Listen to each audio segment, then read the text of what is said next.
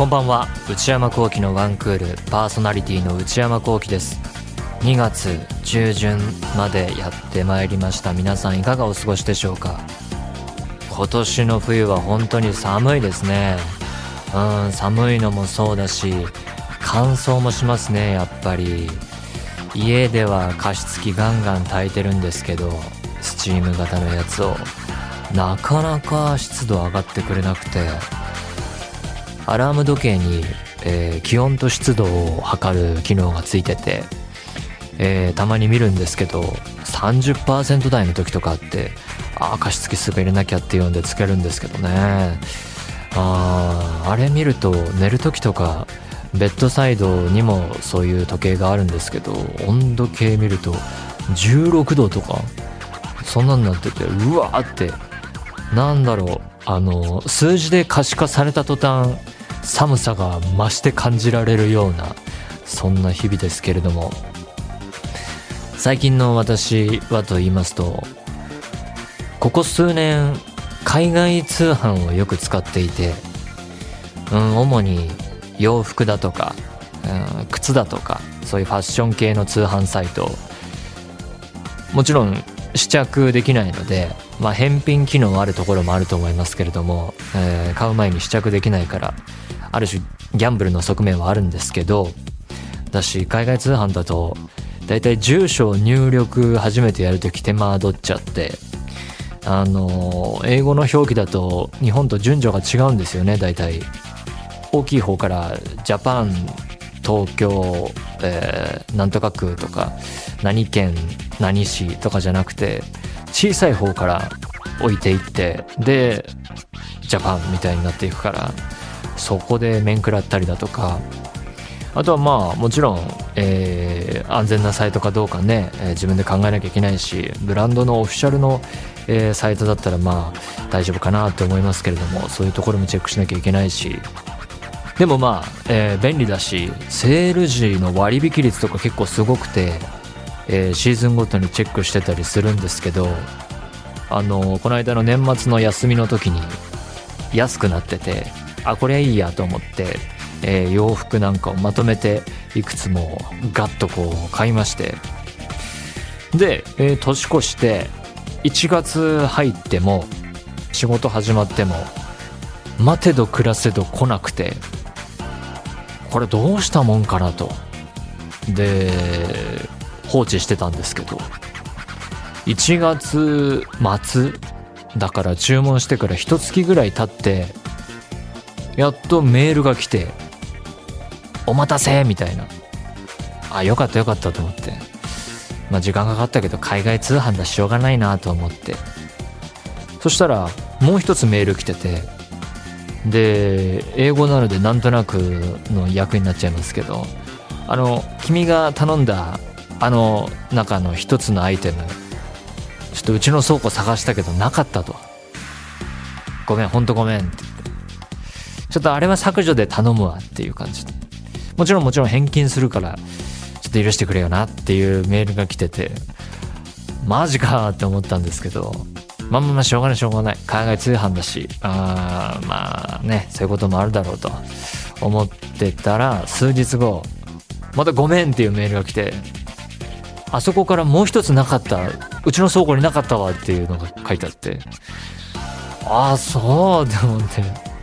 結局その買ったものからマイナス2でやっと届くということになりましてね。ね、あの購入の時に言ってくれればいいのにね。残り何点ね表示されてたからカートに入れたと思うんだけどなと思ってね。在庫管理がうまくいってなかったんでしょうね。あ世界中から注文来ちゃっていろいろこうリアルタイムでの、えー、変動数変動させるのがうまくいってなかったのかなと推測したりしましたけれどもまあまあしょうがないかと思って。あとはねあのそのサイトじゃないところで今度は、えー、とあるブランドのオフィシャルのサイトから買ってそれもどうやら海外からやってくるみたいだってメールに書いてあって。これはまあ在庫は確保できてたんですけどそういう時ってさっきのサイトとかもそうですけどいわゆるこう日本で Amazon 買った時とかに来るような、えー、配送の会社じゃなくてこう海外のおそらく国際的な企業配送会社で来ることが多くてでやっぱり今回もそういうところからメールが来て、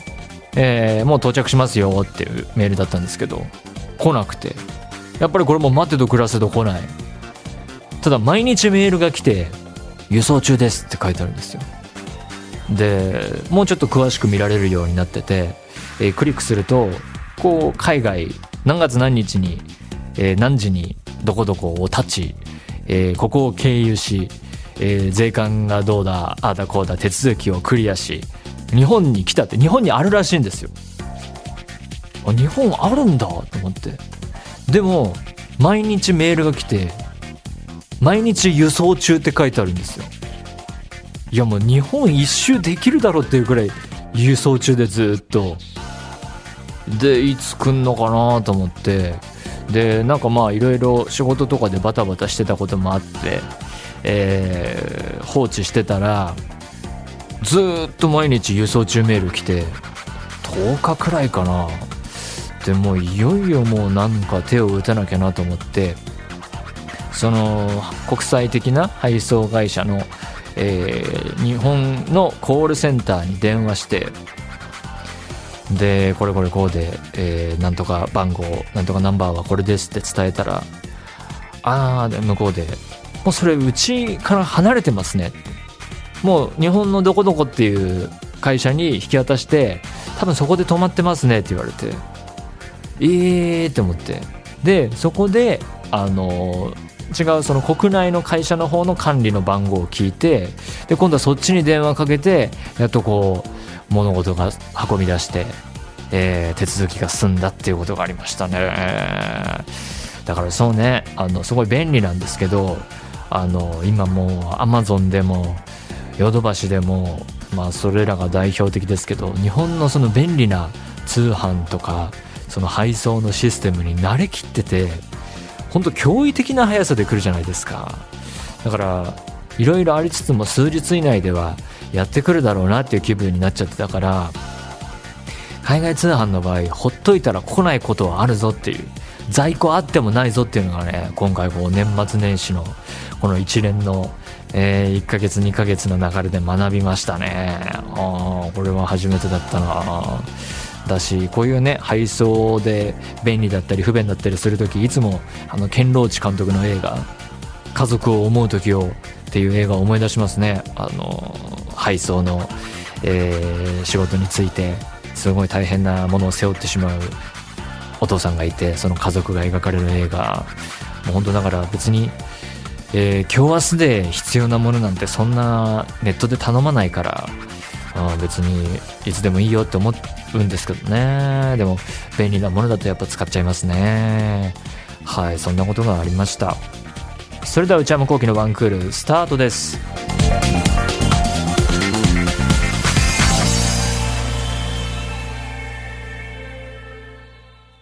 それではお便りを紹介します。ラジオネーム、ゴンタヌキさんからいただきました。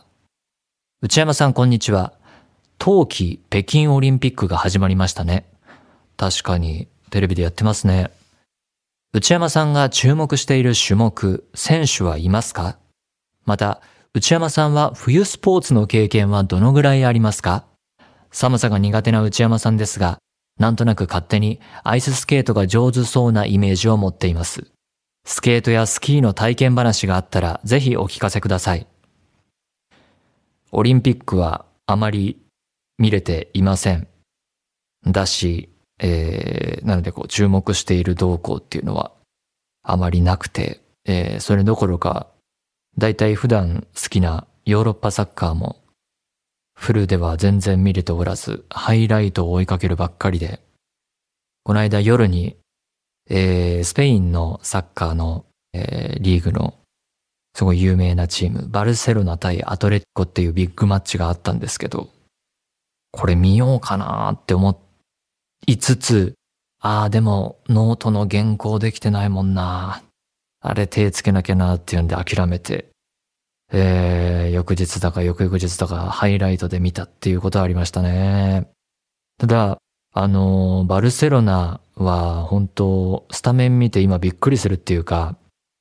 あの、メッシ移籍で、えー、フランスに行ったっていうのは、えー、サッカーあんまり興味ない人も知ってる人多いかなと思うんですけど、で、そこからバルセロナいろいろ財政問題だとか、えー、監督が変わったりだとかって本当いろいろあって、で、選手新しく獲得したっていうニュースは見てたんですけど、改めて、あの、トラオレっていうね、プレミアにいた選手がバルサで出てたりだとか、あと大ベテランが復帰してて、ダニエル・アウベスが、まだこんな大、ね、最前線で、第一線でやれてるのすげえなとか思ったり、あともう、えー、あ、アーセナルにこの間までいたね、富安選手と一緒にやってたオーバメヤンがバルサなのかとかね、なんかそういう驚きもいろいろあってね、選手の移り変わり見てると面白いですね。ここでこの、えー、監督と選手がまた巡り合うのかとか、毎年見続ける面白さがやっぱあって、本当今、スペインリーグ、特にそうですね、バルサは激動の時代だし、そういう意味でも見応えありますね。そう、スアレスがアトレティコにいるっていうのもそうですし、あいや、そういう面白さはあるなと思いつつ、ハイライトばっかり見ている日々です。で、冬スポーツの経験はどのぐらいありますか？いや、全然ないですね。子供の頃にスキー合宿に確か行かされて、でもなんかそこでハマるでもなく、上達するでもなく、えー、定着しなかったし、で、そこから中高、大学生時代にスキースノボにやってハマるっていうこともなくてですね。うん、全然ないって感じですね。えー、この間、ハウス・オブ・グッチ見に行けたんですけど、あれで、スキー、えー、してるシーンが出てきて、あ、楽しそうだなと思ったくらいで、全然ないですね。アイススケートが上手そうなイメージ。アイススケートはやったことがもう一度もないですね。はい。ラジオネーム、クララの散歩係さん。福岡県女性の方、大学生の方。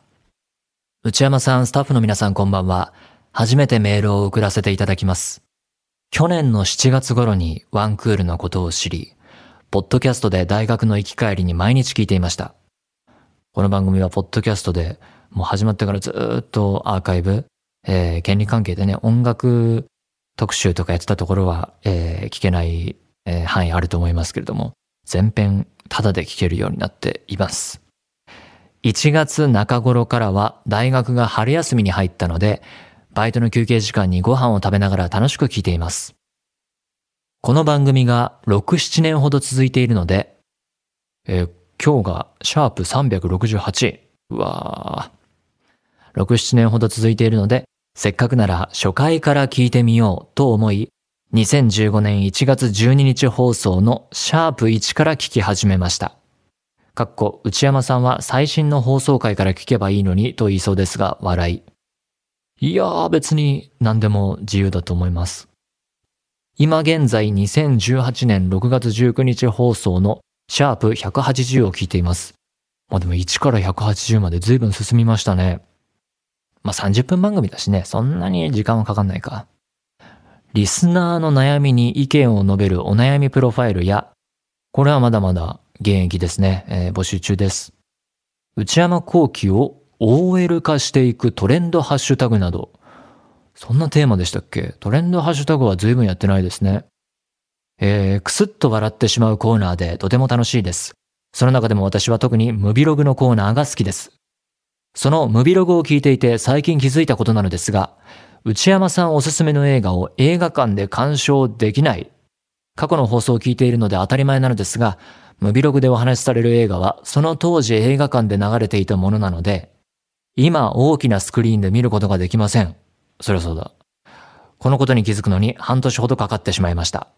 まあでも、その、名画座とか、えー、その最新の映画じゃなくて、数年前にやってた、えー、金過去のえー、数年前にやってた最新作を今書けますよっていうタイプの映画館も、えー、あるところにはあるので、そういうのを調べると案外、えー、僕が紹介してたような話題作とか、えー、他でも評価されてる作品多いので、えー、検索するとね、えー、たまにやってるところはあると思いますが。で、えー、このことに気づくのに半年ほどかかってしまいましたと。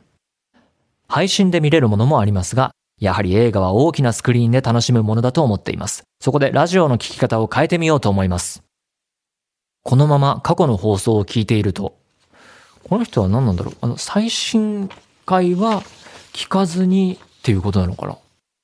えー、初回から遡り始めたら最新の放送回は放置しといてってことなのかな？ちょっと間違ってたらすいません。えー、このまま過去の放送を聞いていると、現在映画館で上映されている映画を見逃すことになってしまうので、過去の放送を聞きながら更新される最新回を必ず聞くようにしようと思います。あ、そういうことか。と先走ってしまった。この方法で映画館での見逃しを回避していこうと思います。内山さんはラジオを録音してお聞きになっていると話されていましたが、ああ、最近は全くしてないです。うん、昔、高校生の頃はやってましたね、録音して電車で聞くとか。ただ、その頃からポッドキャストも並行して使っていたので、大学生に入ってもそれやってたかなっていうくらいで、えー、大学卒業してから録音してってあんまりしてなかったと思います。録音を聞いていて、このようにラジオの聞き方で失敗したなと思ったことはありますか？もしありましたらお聞かせいただければ幸いです。いつかは最新回に追いつくと思いますので応援してくださると嬉しいです。そして追いついたら報告させてください。長文失礼しました。寒さも厳しくなってきましたのでお体にご自愛くださいますように、これからもムビログを楽しみにしています。えー、ラジオの聞き方で失敗したなと思ったことは、特にないですかね。うーん。まあ、録音してた時は録音失敗とか、設定ミスとかで聞き逃すとかもあったけど、そこからはね、えー、ここ10年くらい、えー、ラジコが登場し、ラジコもタイムフリーが登場し、で、ポッドキャストまた再燃してて、で、なんでかっていうと、サブスクがね、Spotify だとか、うん、Amazon Music だとか、いろいろまあ、Apple とか Google とかもあるのかな？いろいろなところで、えー、ポッドキャストにして、えー、サブスク的に聞けるようにしている番組が大半になってきた時代なので、ラジコ、ラジコタイムフリー、えー、サブスク、ポッドキャストの、えー、整備されてきたことで、なんかこう、聞き逃すとか、そういう点ではあんまりないんですけど、ただ自分の独自の聞き方をしていて失敗したなみたいなこともあんまりないですかね。取りこぼしもないし。うん、ただ失敗とはちょっと話がずれますけど、なんかもう大体こう昔から聞いている番組だとか、あで、その人がまた新しく番組始めるだとか、そういうのでこう、で、そういうのが自分の趣味が集まってきてる、えー、放送局とか、大体その、あるじゃないですか、自分の趣味思考によって考え方とかによって、そういうところに偏りがちある意味。うん、だから、大体決まったものしか聞いてないなっていう感じがあって、新しい、えー、ラジオ開拓したいなと思いつつ、なんか連載漫画に追いつけない問題にもこれは似てると思いますけど、どっから入っていいかわかんないってことですよね。なんかすっげえ盛り上がってて面白いって聞くけど、なんか最新から読むと、それはもちろん漫画だったら途中だし、えー、で、今から読み直そうと思うと何十巻もあるし、みたいな、それに似てるなと気が今話してて、えー、感じましたね。だから、それと似てて、だから新しい番組盛り上がってて面白いよって聞いても、なんかこう積み重ねてきた文化だったりカルチャーだったり、えー、独特の言い方とかノリみたいのがわかんないところで最新回に飛び込んでもいいものかな、みたいなところがあって、なかなか新しい番組を、えー、ラジオ番組趣味として開拓できてないなっていうのは最近思いますね。えー、加えて言うならば、最近はそのラジオっていう放送局に限らず、ポッドキャストオリジナルっていうのも増えてきてるんで、なんかそこでまた新番組見つけて聞き始めるのも一つ手かななんて思ったりしています。こんな感じです。ということで皆様からのお便り引き続きお待ちしております。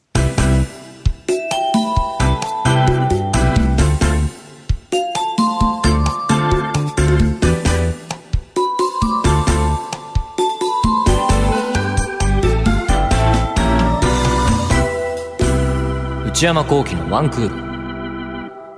内山さんこれ買いです。このコーナーは買い物不詳な私内山幸喜の財布をこじ開けられるような買いな商品をリスナーの皆さんにお勧めしていただくコーナーでございます。買い物不詳と名乗りつつ海外通販はめっちゃ活用してて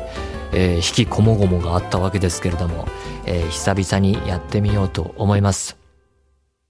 ラジオネーム、本若さんからいただきました。大阪府25歳の方。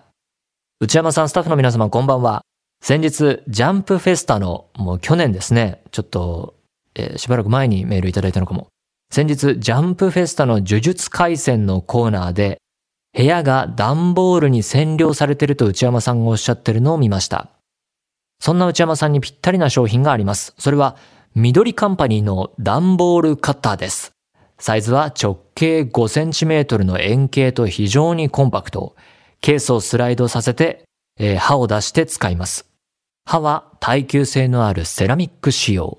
マグネットが内蔵されているため、カッターを玄関のドアに貼っておけば、荷物や郵便を受け取ってすぐ開封することができます。お値段は税込み1078円。もしお気に召しましたら購入してみてください。ロフトや東急ハンズの文房具コーナーや通販で購入できます。えー、緑カンパニー、段ボールカッター。写真も添えていただいています。部屋が段ボールに占領されてるって確かに言ってたんですけど、それをなんとか年末年始の片付けて解消しまして、今年のテーマとしては、えー、来た段ボールはその日のうちに開ける。で、もっとできたら、その日のうちにしまうべき場所にしまうが今年のテーマ。本当なんか前、昔 CM で掃除用品の CM かなんかで、その日の汚れ、その日のうちにみたいな言い回しあったと思うんですけど、本当あれマジ真理だなって、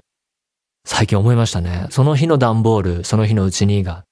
今年のテーマですね。段ボールを開けるんだっていうこうね、思いを強くして、最近は生きていますね。そして結んで捨てるんだってことですね。なんで今は全く段ボールに占領されていなくて、えー、片付けるべきものはあるんですけれども、段ボールは大丈夫なんですよね。で、段ボールカッター、円形で確かに写真見るとコンパクトで手のひらサイズって感じですね。うん。直径5センチ、ケースをスライドさせて刃が出てきて使うと。ただ、うん、確かにこうね、えー、マグネットで貼っといてすぐ開けてっていうのは便利そうですけど、現状はその自分の気持ち次第で、今日やるんだっていう気持ち次第で、あとはもう普通のカッターとハサミで対応可能かなって感じなので、大丈夫ですね。うん、いい商品だと思います。ただ最近なんか、段ボール各社工夫してて、なんていうの？こう、折り、ただこう、ペラっていうので、えー、長いところと短いところでさ、あのー、縦、横でこう、折ってあるんじゃなくて、なんかその縦横のペラッとしたところがこう繋がって折り曲がって、なんかこう入り組んだ形になってかえって開けづらいみたいな段ボールも、えー、いろいろあるのでね、えー、そこを対応する上ではこういうのも便利なのかなと思いつつ、今のところは大丈夫ですね。ラジオネーム、にゃんぱらりさんからいただきました。内山さんこんにちは。最近はしっかり睡眠をとれていますか？まあ普通ですかね。かもなく不可もなく。もしまだ睡眠導入までに時間がかかっていらっしゃるようなら、昨年秋発売後、入手困難な時期もあった大人気の安眠グッズをご紹介します。小林製薬のナイトイン耳ほぐタイムです。専用のイヤーピースを左右それぞれイヤホンの容量で装着すると、徐々に発熱し、じんわり温まってきます。騒音も遮断され、耳からリラックス、とろーり温まって夢気分のキャッチコピー通り、気持ちよく早々に睡眠に誘われます。ぜひお試しを。これも画像が添えてあって、確かに耳栓で、耳栓が優しく防音。温め約20分安らぐ。はあ、なんか、あの、アイマスク状のの形にして温まるやつと、えー、に似た商品なんですね。あただまあ、僕は最近は、まあ普通の仕事の前の日はもう耳栓使わないんですけど、えー、休みの前日とかだと普通のお気に入りの耳栓つけて寝てて、まあ薬、えー、使ってる時期もあれば使ってない時期もあって、えー、睡眠導入までに時間がかかってるって、本当にかかっちゃう時は睡眠薬使うので、特になんか問題を感じていないので、まあこの商品は良さそうなんですけれども、今んとこ耳栓も睡眠導入の面でも自分がこれって決めたやつで、えー、いいかなっていう感じなので、えー、見送ります。ということで、引き続き買い物不詳な私内山幸喜の財布をこじ開けられるような買いな商品を教えてください。以上、内山さんこれ買いですでした。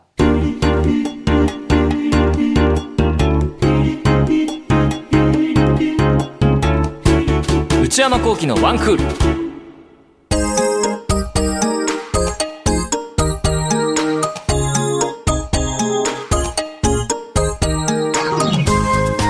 内山聖輝のワンクールそろそろお別れの時間ですあのー、今大ヒット上映中の、えー、呪術廻戦の劇場版、えー、映画の方でさらにドルビーシネマバージョンも始まっていると思うんですけどこの間あの、それが始まる前にドルビーシネマバージョンのスタッフ向け内輪向けの試写があってそれになんとか潜り込ませてもらいまして試写で見たんですけど、まずあのドルビーのね、試写室で見るっていうのが、あいいなと思ったんで、行ったんですけどね、やっぱ、